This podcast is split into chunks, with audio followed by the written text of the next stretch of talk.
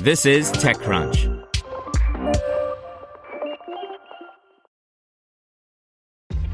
This episode is brought to you by ShipStation.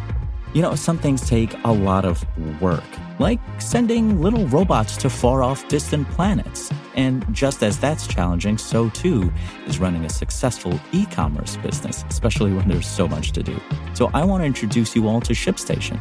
Now, I love using ShipStation because of its easy-to-use dashboard, which makes managing orders and printing labels a breeze and super smooth. Oh, and the customer service is just out of this world. It's exactly what you need to help grow your business. Sign up for your free sixty-day trial at ShipStation.com slash technews. That's ShipStation.com slash technews. Brought to you by Acquia, the trusted platform for open digital experiences. Acquia is made for Drupal, and it powers websites, applications, and online experiences for some of the world's largest brands.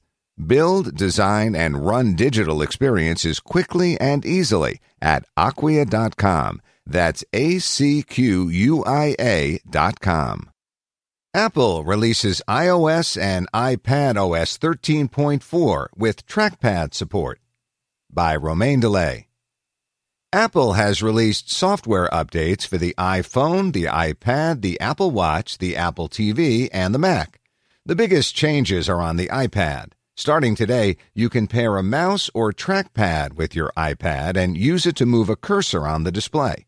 Apple unveiled trackpad support for iPadOS when it announced the new iPad Pro last week. While the company plans to sell a new Magic Keyboard with a built-in trackpad, you don't need to buy a new iPad or accessory to access the feature. When you pair a trackpad and start using it, Apple displays a rounded cursor on the screen. The cursor changes depending on what you're hovering over. The cursor disappears and highlights the button you're about to activate. It looks a bit like moving from one icon to another on the Apple T V. If you're moving a text cursor, for instance, it becomes a vertical bar. If you're resizing a text zone in a Pages document, it becomes two arrows. If you're using a trackpad, iPadOS supports gestures that let you switch between apps, open the app switcher, and activate the dock or control center. In addition to trackpad support, iOS and iPadOS thirteen point four add a handful of features. You can share an iCloud Drive folder with another iCloud user. It works pretty much like a shared Dropbox folder. There are nine new Memoji stickers, such as smiling face with hearts, hands pressed together, and party face. Apple has tweaked buttons to archive and delete, move, reply, and compose and email in the Mail app. Additionally, Apple added the ability to release a single app binary on all app stores, including the iOS and Mac app store. It means that developers can release a paid app on the Mac and the iPhone, and you only have to buy it once.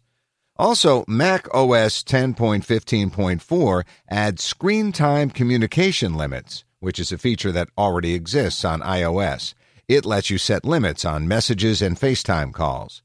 When it comes to watchOS, version six point two adds E C G support for users in Chile, New Zealand, and Turkey. Apple now lets developers provide in-app purchases for Apple Watch apps as well. All the updates include bug fixes and security patches. Head over to the Settings app on your devices to download and update your devices if you haven't enabled automatic software updates. Want to learn how you can make smarter decisions with your money? Well, I've got the podcast for you. I'm Sean Piles, and I host NerdWallet's Smart Money Podcast. Our show features our team of nerds, personal finance experts in credit cards, banking, investing, and more. And they'll help you make the most of your money while cutting through the clutter and misinformation in today's world of personal finance. You'll get clarity on strategies to help you build your wealth, invest wisely, shop for financial products, and plan for major life events. Listen to NerdWallet's Smart Money Podcast wherever you get your podcasts.